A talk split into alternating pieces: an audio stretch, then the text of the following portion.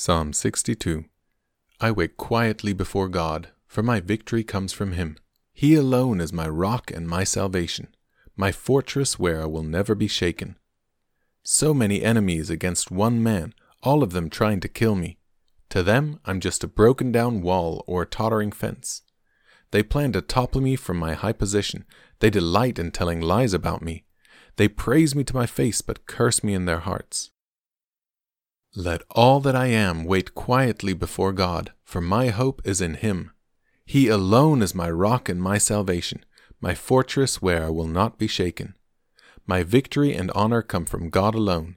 He is my refuge, a rock where no enemy can reach me. O my people, trust in Him at all times. Pour out your heart to Him, for God is our refuge. Common people are as worthless as a puff of wind, and the powerful are not what they appear to be. If you weigh them on the scales, together they are lighter than a breath of air. Don't make your living by extortion or put your hope in stealing. And if your wealth increases, don't make it the center of your life.